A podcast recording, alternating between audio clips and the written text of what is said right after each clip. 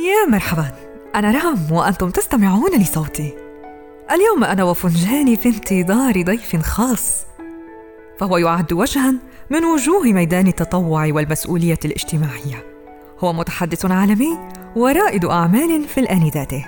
لنتبادل أطراف الحديث عن المسؤولية الاجتماعية والتطوع. أهلا بك أستاذ خالد القعود. أولا أخبرني ما هي قهوتك؟ قهوتي الصباحية هي قهوة ذات نشاط غير اعتيادي. هذا هو فنجانك وهذه قهوتك. اليوم لنا حديث أنا وفنجاني معك حول المسؤولية المجتمعية. هل لك أن تخبرنا بإيجاز عنها وعن مشاركة الشباب في هذا المجال؟ عندما نتحدث عن المسؤولية الاجتماعية نحن نتكلم عن الاستدامة في العطاء. نتكلم عن التغيير الحقيقي الذي ممكن أن ينظر إليه الفرد والمجتمع في محيطهم الذين يسكنون به. هي مسؤولية تقع على عاتق المؤسسات الخاصة وكذلك في بعض الأحيان على عاتق المؤسسات الحكومية.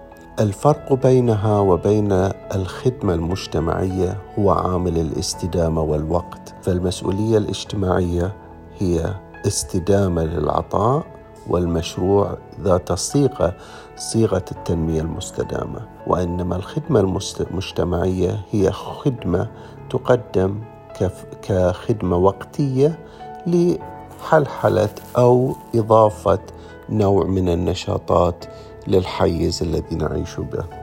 فعندما نرى الفارق والذي هو المعضلة الحقيقية في مفهوم المسؤولية الاجتماعية للشركات فهي عنصر الوقت والاستدامة وعليه نتطلع كذلك إلى عطاء أكثر من القطاعات المسؤولة عن بناء المشاريع المستدامة وتغيير ما يجب تغييره لكي نحظى آه، بتكاتف مجتمعي حقيقي يتطلع إلى تطوير البنية البيئية البنية الاقتصادية البنية المجتمعية وكذلك آه، تحفيز الموروث وما عهدناه من تراثنا في هذا البلد المعطاء بمنظورك كيف يساهم القطاع الخاص أو بالأحرى رؤيته للمسؤولية الاجتماعية؟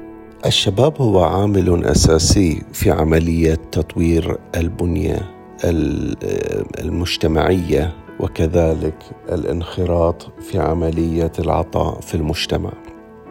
ما ننظر إليه الآن في مجتمعاتنا المحلية هو تكاتف الشباب لدعم هذه المبادرات وحرصهم على أن يكونون هم السباقون في هذا المجال وهو المجال التطوعي. آه ننظر إلى معضلة آه أحد المعضلات الأساسية في دعم الشباب هو آه عدم وجود استمرارية دعم من قبل القطاع الخاص لمبادرات الشباب والمعضلة الثانية هي المبادرة الشبابية التي تعمل بدون أي مظلة آه، مظلة حقيقية أو مظلة قانونية. والذي باساسه يكون آه، غير راصد لهذا النشاط بطريقة صحيحة. شبابنا شباب عطاء شبابنا شباب إنجاز شباب آه، تغيير إيجابي فيهما الكثير من من العطاء الذين من الممكن أن يكونوا هما هم السبب في تطوير عجلة النمو في بلدنا. فنحرص دائما أن نكون نحن من السباقون إلى دعمهم وننظر إليهم بأنهم هم عجلة التغيير الحالية والنظرة المستقبلية للتطور فهنيئا لنا وجود هذا التكاتف الشبابي في بلدنا المعطاء. كيف تصف واقع التطوع والمسؤولية الاجتماعية في زمن الكورونا؟ إن مساهمة القطاع الخاص في عملية بناء مشاريع التنمية المستدامة والمسؤولية الاجتماعية سوف يتم تحقيقه إذا تم معرفة الفروقات التي تحدث عند تخصيص الأموال لهذه المشاريع. فالحاضر لدينا بأن هناك لبس أو عدم وعي كامل للفرق ما بين الخدمة المجتمعية والمسؤولية الاجتماعية للشركات. فتقوم الشركات وخاصة الشركات في القطاع الخاص بتمويل وتبني مشاريع وقتية وهي خدمات مجتمعية. في الوقت الذي نطمح بأن يكونوا هم البناؤون في مشاريع التنمية المستدامة ذات ذات الاستدامة والتغيير الإيجابي سواء كانت تخدم البنية التحتية أو البنية البيئية المجتمعية أو الاقتصادية وكذلك دعم الموروث. هناك ركائز كثيرة يجب أن يتبناها القطاع الخاص عندما يريد أن يدعم المسؤولية الاجتماعية ومنها أن تكون هناك استدامة نقطة تغيير وكذلك أن يكون هناك فرص لإدراج هذه البرامج كمحتوى يحتذى به في آه، أكثر من من مجال سواء كان على على مجالات القطاعات الحكومية أو القطاعات الإقليمية والدولية.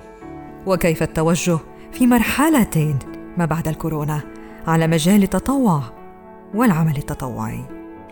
خلال فترة الكورونا كان هناك الكثير من برامج المسؤولية الاجتماعية ولم تقتصر هذه البرامج على الفئات التطوعية أو على القطاعات سواء كانت القطاعات الخاصة والعامة.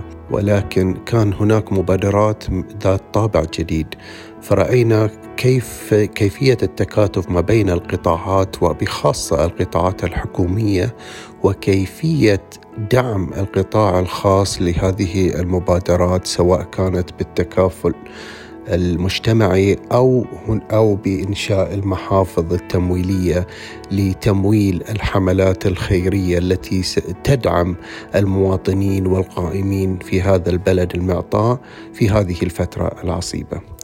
وقد أثبتت آه، جميع البرامج والتجارب التي قام بها ذوي الاختصاص بأنهم آه، شخصيات فاعلة في المجتمع المحلي وكذلك حرصهم على توعية المواطنين كل من حيث منصبه وموقعه في العمل وفي المجتمع. فكان هناك برامج توعوية وكانت هناك برامج تثقيفية وكان هناك مبادرات للتكافؤ المجتمعي وغيرها من الأمور فنعم في فترة الكورونا أثبتت لنا الجهات ذات العطاء مصداقية عطائها لتكافل مجتمعي حقيقي. وفي الختام، ما هي رسالتك التي تود أن توجهها لمن يسمع الآن؟